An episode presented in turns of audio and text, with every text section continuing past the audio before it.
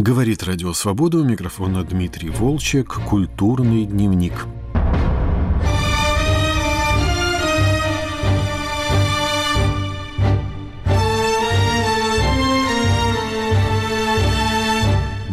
Культуры подпольный, как ранний апостольский свет, брежет в окнах, из черных клубится подвалов.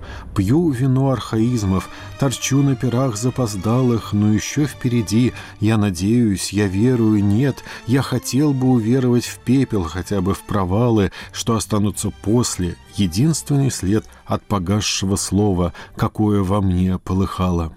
Собрание сочинений Виктора Кривулина, подготовленное его вдовой Ольгой Кушлиной и другом литературоведом Михаилом Шейнкером для петербургского издательства Ивана Лимбаха, великолепное издание, о котором можно было только мечтать.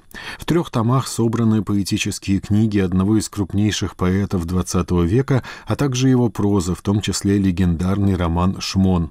Виктор Кривулин был яркой фигурой так называемой второй ленинградской культуры в последние два десятилетия советской власти, редактором и постоянным автором машинописных литературных журналов, участником объединения неофициальных писателей «Клуб-81», организатором подпольных семинаров и завсегдатаем богемного кафе «Сайгон». Комментарии в трехтомнике свидетельствуют о том, сколь интенсивной была интеллектуальная жизнь этого круга нонконформистов и как им удавалось создать свой мир, ничуть не похожий на мир образованцев, живущих по правилам, придуманным советской властью. Разговор с гостем программы «Культурный дневник» Михаилом Шенкером я начал с рассуждения о том, что имя Виктора Кривулина незаслуженно остается в тени, и мой собеседник не согласился. Мне даже не кажется, что он остался в тени. Он известен и написан довольно много исследовательских работ, и защищено даже и диссертации, и несколько очень серьезных исследований, в которых Кривулин занимает свое очень важное место и русских исследователей, и на Западе выпущенных книг, в частности, Марко Саботини написал книгу о поэзии этого времени, где роль Кривулина одна из главных, первостепенных. Но вот действительно, ну, не было такого обобщающего издания, хотя я, мне кажется, что то издание, которое мы сейчас с Ольгой сделали, прежде всего по ее инициативе и по инициативе Ира Кравцова, издательство «Лимбах», за что тоже нужно прежде всего их благодарить. Да, но оно задержалось. Но с другой стороны, вы знаете, так э, не заостряя, я могу сказать, что сейчас как раз такое время, когда Кривулин снова оказался востребован. Особым таким и, и неожиданным, даже непредсказуемым образом. И мы с Ольгой Кушлиной и другие люди, мы, конечно, не сидели без дела, и это большое издание, оно готовилось. За это время вышло несколько отдельных томиков Витиных стихов один из них под названием «Композиция» объединил поэтическую книгу, которую Витя так и обозначил как композиция. Затем вышла книжка избранного под названием «Воскресные облака». И вот совсем недавно та же Ирина Кравцова выпустила книжку под названием «Ангел войны», где Витины стихи определенные темы, следующие из названия этой книги, тоже были объединены. Эта книжка вышла в прошлом году. А на фоне всего этого, выпуска вот этих отдельных книг, мы, конечно, готовили это большое собрание, но делали это не скажу, чтобы не спеша, как бы внутренне спеша, но тем не менее медленно. Вы рассказываете в комментариях о книге, которая не состоялась. Книге 86 -го года, которая должна была выйти в издательстве «Советский писатель» в перестроечные да. времена. И нехорошую роль сыграл отзыв Александра Кушнера внутренний отзыв. Да, было, имело место такое неприятное событие. Это уже факты литературы, и сейчас придавать им какой-то еще дополнительный смысл я не, не считаю нужным. Ну да, да, действительно было, но поскольку это годы перестройки, но еще перестройки довольно ранние, и издательские требования, и издательские представления, и вообще само представление о русской поэзии том виде, в котором теперь как-то мы его для себя сложили, а поэзия этого времени тогда еще не сложилась, и что-то в Витиных стихах представлялось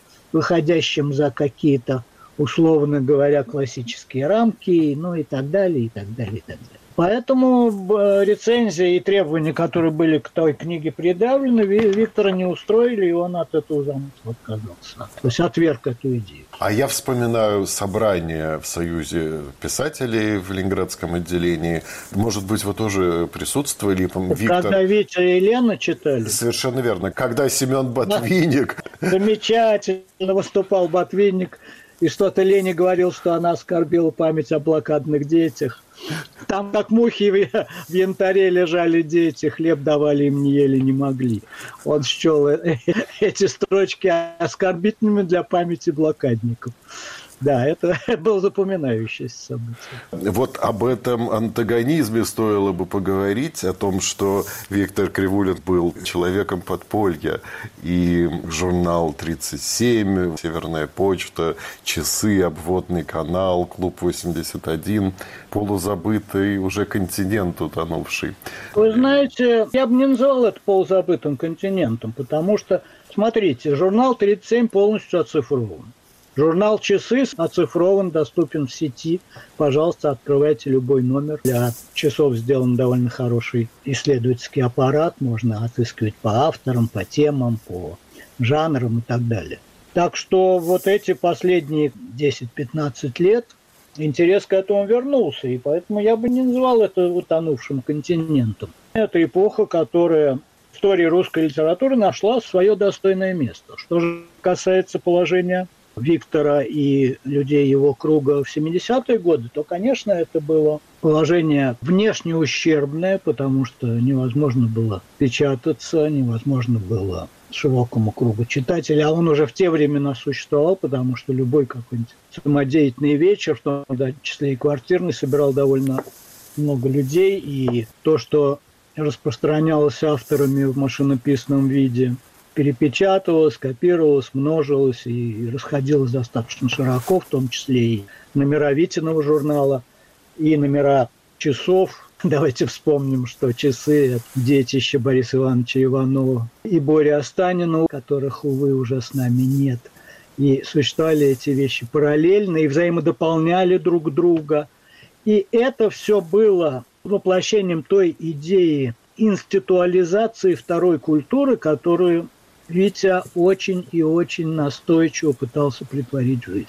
Ему хотелось, чтобы эта литература приобрела самостоятельные формы, самостоятельные форматы и самостоятельную возможность существования даже во вне типографском пространстве. Он об этом много думал, заботился и многое для этого сделал. Шаги в этом направлении они начались ведь даже не с журнала «37», а с того поэтического альманаха, который был назван «Лептой», который еще в начале 1975 года, до появления всех этих первых литературных журналов, собирала группа ленинградских поэтов. Там 32 автора были собраны под одной обложкой. И этот альманах стал попыткой легализации вот всей петербургской поэзии этих лет, потому что он был предоставлен цензором, и прошел путь, как бы предполагающий возможность какой-то будущей его публикации, но сначала Майя Борисова написал вполне сочувственную рецензию, а потом такой профессор Выходцев, небезызвестный в те времена,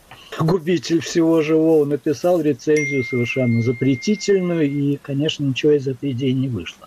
Но идея была после синтаксиса и феникса первой такой серьезной попыткой, причем именно в Ленинграде, вот каким-то образом легализовать все это культурное пространство, литературное пространство. И кроме того, конечно, на Витину деятельность по приданию некоторой зримости всему, что происходило в нем самом и вокруг него, в его круге людей, очень важную роль в этом сыграло еще и движение художественное.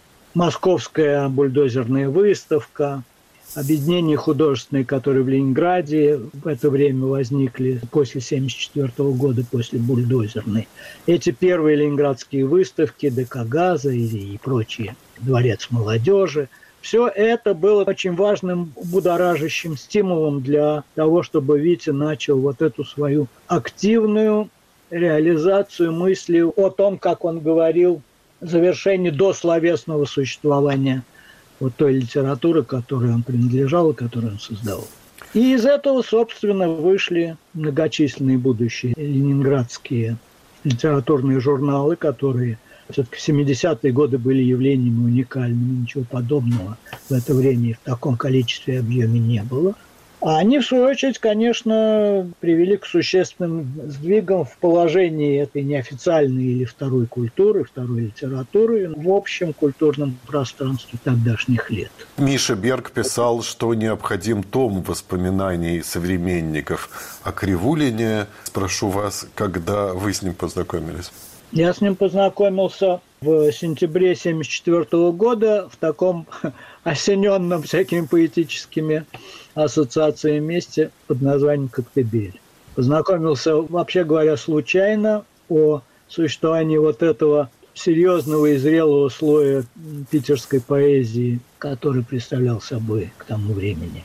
Витя, Лена Шварц, Сережа Стратановский, Саша Миронов и многие-многие другие. Я ни малейшего не имел представления. Как ни странно, хотя я был филолог, я интересовался поэзией, но я занимался все-таки поэзией классической. Единственный известный мне ленинградский автор, уже к тому времени не ленинградский, вы понимаете, догадаетесь, был кто.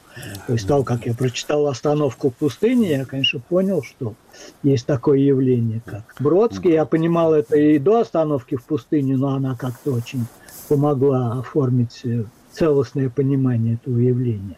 Но живой питерской поэзии, там, в городе, живущей и находящейся, я решительно ничего не знал, увы, как ни странно. Хотя, потому что была, знаете, я бы сказал, такая некоторая филологическая у молодого филолога, да еще с такой отчасти тартусской выучкой, хотя я в Москве, но в Тарту я бывал, и и этими идеями как проникся. Такое некоторое высокомерие по отношению к современности. Ну, что там может быть особенно? А вот когда в 1974 году я совершенно случайно в Коктебеле на знаменитой Киселевке, это такой дом Юры Киселева, инвалида, которого потом преследовали, потому что он занимался защитной деятельностью, занимался правами инвалидов – Дом этот впоследствии сожгли злые вороги, но тогда вот в начале 70-х дом этот в Коктебеле был притяжением всех, что называется, лучших сил, и кто там только не перебывал.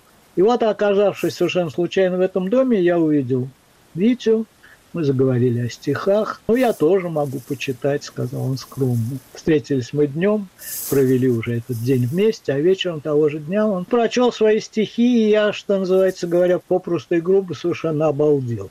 Потому что, ну, и сам уровень этих стихов, и услышать их в живом авторском исполнении, это было колоссальным впечатлением. Да, у него была замечательная интонация. Я знаю, что он не любил, когда его стихи вслух читал кто-нибудь не, иной. Не любил, не, не любил. И не любил, когда пытались его интонацию каким-то образом имитировать тоже. Грешным делом я, когда читал его стихи, но я ему его стихов не читал, я пытался ее имитировать, но понятно, что ему это было неприятно, потому что, да, интонация какая-то совершенно особая, она как бы промежуточная между актерским чтением, которое я не переношу совершенно ни в каком виде, и авторским которое мне представляется наиболее адекватным, но, тем не менее, иногда бывает суховатым, иногда скрадывает какие-то эмоциональные стороны. Вот у Вити было нечто в этом смысле среднее – и совершенно, конечно, особо. Бродский, да. ведь которого вы упомянули, тоже очень да. не любил, когда кто-то в его присутствии читал его стихи. Это часто встречается. Я хотел вас спросить об отношениях Бродского и Кривулина. Кривулин упоминал Бродского как бы в числе своих единомышленников. А вот как Бродский относился к Кривулину и вообще было ли у них серьезное знакомство? Ну, мне кажется, что Бродский относился к своим младшим современникам ну так можно назвать эту группу поэтов, да, с некоторым таким, я бы сказал, высокомерным пренебрежением. Хотя иногда что-то он и выделял, хотя иногда что-то в каких-то обстоятельствах он мог отметить какую-то удачу. Но в целом это был взгляд все-таки, ну, во-первых, сверху вниз, и во-вторых, мне кажется, что в этом была какая-то сложный очень психологический комплекс человека, который вынужден был покинуть свой город в отношении к людям, которые там продолжали жить.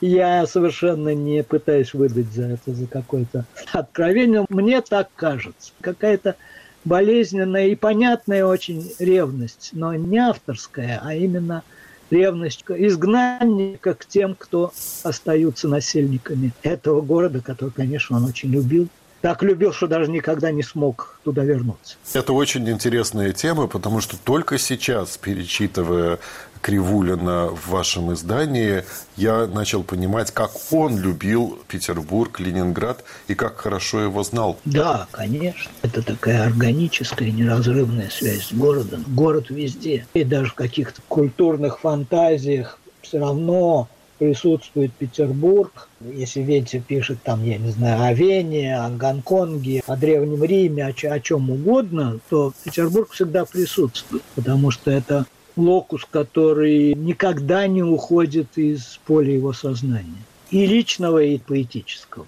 И еще одна очень важная вещь, которую я тоже только сейчас заметил, это как он создавал циклы и мыслил циклами, потому что когда мы читали это все в разрозненных самоздатовских каких-то страничках, мы этого не понимали, как темы переходят из одного стихотворения да. в другое. Да. И я должен вам сказать относительно вот этого, что одна из проблем такого вот объемного издания Кривулина, приближающегося к собранию сочинений, состояла в том, что мы с Ольгой старались всеми силами воплотить и показать читателю вот эту преданность Вите идеи поэтической книги. Я бы даже не назвал это циклом, а это именно поэтическая книга – я знаю, что было у него несколько образцов поэтической книги, таких как «Сумерки» Боротынского, таких как «Сестра моя жизнь».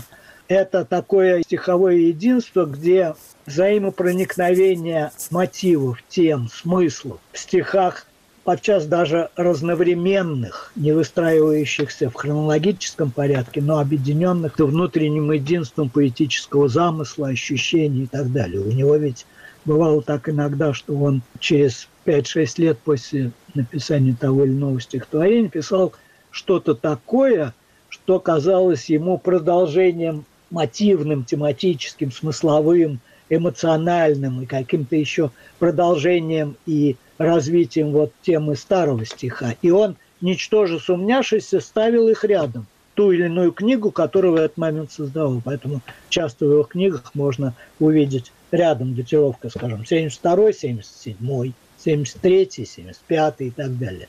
Он в этом смысле не был совершенно идеей поэтической хронологии, как многие поэты, для которых важно то, что написано сегодня, и нужно выстроить это в некую линейную последовательность. Ну, как Маяковский говорил, говорите мне все, что угодно, кроме того, что мой последний стих хуже предыдущего. Вот. У Вити было совершенно к этому другое отношение, и он действительно мыслил поэтической книгой свою работу, и мы старались всячески это дело воплотить в жизнь. Но не перерабатывал, как Пастернак, свои ранние тексты, не переписывал их? Нет, в таком объеме, как Пастернак или Андрей Белый, во имя которого даже предлагалось создать общество спасения стихов Андрея Белого от их автора. Вот, что кажется, предлагал это сделать. В этом нет. Иногда он носил какие-то изменения, мы старались их в комментарии отследить, Какие-то, может быть, строчки казались ему не вполне удачными. Или при составлении книги, когда он свежим взглядом в новом контексте видел то или иное стихотворение, он что-то решал заменить, но это не имеет такого систематического характера, как у Пастернака, конечно, вовсе нет. Ваше любимое стихотворение Виктора Кривулина? Ну, вы знаете, это трудно. Дело в том, что у Вити, по сути дела, было три поэтики примерно ровно распределенные по десятилетиям его поэтической работы. 70-е, 80-е, 90-е. И в каждом из этих периодов есть несколько представляющихся мне наиболее важными, главными его стихами. Ну, во-первых, я помню наизусть почти все стихи, которые Витя прочел в тот самый первый вечер. Там был «Постоялец», одно из самых больших Витиных стихотворений, только что им написанное как раз зимой того года, когда мы с ним встретились. И еще несколько стихов этого времени, которые на меня произвели чрезвычайное впечатление. Причем впечатление слитное. Появился новый поэт, совершенно новый поэтический голос. Поэтому в каждом из этих десятилетий у меня есть несколько любимых, ну, скажем, песочные часы, форма, ну, конечно, классический, так сказать, гимн неофициальной поэзии, пью вино архаизмов, это 70-е годы. 80-е годы это, в частности, галерея, скажем. А в 90-е он стал практически совершенно другим поэтом. Вступил на путь, который Ольга Седокова со свойственной ей меткостью и точностью назвала метафизическим журнализмом. Но это, конечно, не, не обнимает всю Витину поэтику 90-х, но, тем не менее, достаточно точно характеризует его поэтику 90-х годов, потому что это новое время, и он как бы в большой степени стал новым поэтом. Хотите, вот прочту из одной из того, что меня особенно в эти годы привлекло и как-то вызвало отклик. «Прометей раскованный» это называется. Вот приходится читать Витю вместо него. На своем на языке собачьем то ли радуемся, то ли плачем. Кто нас толерантных разберет? Разнесет по датам, по задачам и по мейлу пустит, прикрепив оттачем по всемирный оборот. Зимний путь какой-то, Путин – паутина, мухи высохшие тельце пародийно, в сущности, она и есть орел, на курящуюся печень Прометея, спущенный с небес, и от кровей пьянее в горних видах откровения обрел. Оттащите птиц от живого человека – Пусть он полусъеденный, пусть лает, как собака. Нет у него иного языка. Летом сани, а зимой телега. Но всегда ущельем, да по дну оврага. С немцем Шубертом за место им щека. Путь кремнистый, путь во мрак и мрака. Но далеко издалека. Это 2000 год, между прочим. Ну да, поскольку Путин. Путин паутина, да. Мы почти ни слова не сказали о Кривулине прозаике, о втором томе. В его центре роман Шмон. Я помню, это была такая да. легендарная книга, о которой все говорили, но никто толком не мог ее прочитать, потому что она не была закончена, и казалось, что она конфискована. В середине да. 80-х годов они так шептались где-то в кулуарах клуба 81. Она была издана Бергом в 90-м году. Бергом и вашу покорную слугу. Да, вестник к новой литературе. Есть, конечно, мы сочли своим долгом, как только Витя выпустил это из своих цепких рук, потому что он с этим текстом не расставался. Я-то присутствовал не раз на чтениях фрагментов этой прозы. Но целиком никто этого не видел, он перерабатывал его много раз. Перерабатывал. Он вокруг этого целую мифологию выстроил, которая в известной степени раскрывается в комментариях к Шмону э, в этом томе. Конечно же, проза для Виктора, он этого и не скрывал, была заместителем в поэтической паузе. Но это, конечно, ни в коем случае не проза поэта, потому что он в какие-то моменты, когда ну не писалось или как-то ну не шли стихи, вот он обращался к прозе. Кроме того, конечно, у него был очень сильный внутренний импульс поэтического говорения, потому что его представление о литературе, о своей связи с, э, с мировой поэзией. И вообще о том, что называл Мандельштам наплыванием на поэзию каждого нового автора и растворение, опять же, по словам Мандельштама, в этой поэзии. Для него было очень важной темой. Он хотел понять, как все это устроено, как все это функционирует и взаимодействует. И часто об этом принимался писать, подходя со стороны как бы такой мемуарной, как бы юношеских и еще дет, даже детских воспоминаний. Или со стороны анализа каких-то поэтических форм. То есть по-разному. Для этого нужна была проза. Что же касается Шмона, то это, конечно, плод, э, во-первых, тех сильных впечатлений, которые вот эти самые обыски на него произвели, во время одного из которых был изъят первоначальный вариант романа. И, кроме того, ну, не совершенно новое, потому что до Вити эту идею текста из одного предложения уже Борис Кудряков пытался реализовать. Но Витя довел это до окончательности своего замысла. Это роман из одного предложения, который в этом смысле является, по сути дела, поэтической формой, хотя это не проза поэта. Но Тыняновское единство и теснота стихового ряда в этой прозе тоже существует. Местами она становится вполне ритмической, как у Андрея Белого. В общем, это вещь, в которую Витя очень глубоко погружался время от времени, потом выныривал, возвращаясь к стихам. Потом погружался снова. И это на протяжении долгих лет длилась над этим работа, пока мы с Мишей Бергом, наконец, из рук Кривулина это не вырвали. Я думаю, что если бы не появилась тогда вот идея это напечатать, он, может быть, продолжал бы заниматься этим романом, читать его кусками, выстраивать какие-то новые фрагменты, что-то в нем менять. Но это такой, в известной степени для него, может быть, был такой перпетум мобили, которым ему нравилось время от времени заниматься, потому что это было легитимное замещение его поэтической работы, его в равной мере увлекавшее. У меня тоже есть свои воспоминания о Викторе Кривулине, хотя, конечно, мы близко не дружили, но много раз виделись. И первое, что мне приходит на ум, его страсть ко всему новому. Он очень О, интересовался да. движением времени и боялся от него отстать. Новые идеи, новые мысли, новые люди, новые гаджеты электронные. Вот, все вот, новое. Да, все новое. От метафизических идей до материальных предметов. Причем они в этом смысле были похожи очень с Леной Шварц. И вечно козыряли друг перед другом появлением какого-нибудь нового магнитофончика. Ну, какой-нибудь любой ерунды, какой-нибудь авторучки новый, приемничка какого-нибудь. В те бедные, скудные наши времена появление такой вещи ну, во-первых, это и функционально было очень важно, потому что магнитофон можно было записать свое чтение, например. Я, видите, на чтение начал записывать момента нашего с ним знакомства. А мы, кстати, тогда из Коктебеля поехали сразу ко мне в Москву, и собралась публика.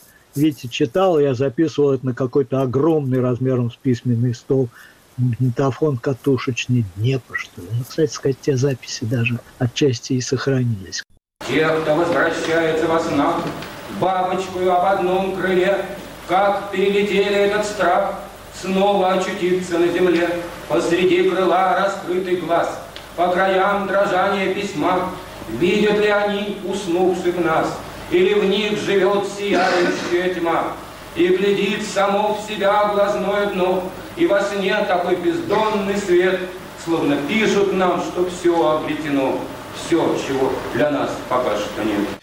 Эта запись сделана в 1998 году. Голос Виктора Кривулина завершает выпуск программы «Культурный дневник». Нашим гостем был литературовед Михаил Шейнкер вместе с вдовой поэта Ольгой Кушлиной, подготовившей собрание его сочинений. Два тома вышли в издательстве Ивана Лимбаха, третий ожидается летом. С вами прощаются продюсер Андрей Амочкин и редактор Дмитрий Волчек. Всего доброго.